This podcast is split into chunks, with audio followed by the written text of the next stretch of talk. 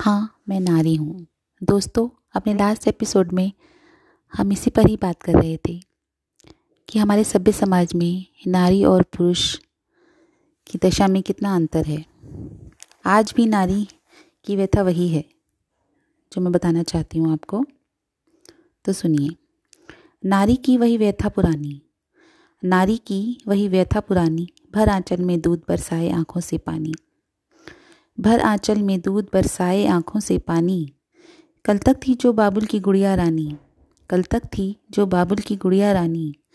होते ही से आनी, ब्याह कर कर दी गई रवाना। ब्याह कर कर दी गई रवाना, क्योंकि ये रिवाज भी तो था निभाना। कैसे थे वो नाकारा? कैसे थे वो नाकारा, जिन्होंने ऐसे रिवाजों को स्वीकारा? साथ लिए अपने जूठे दम्भ। बनाया इन्हें समाज का आधार स्तंभ। किसने है ये रीत बनाई?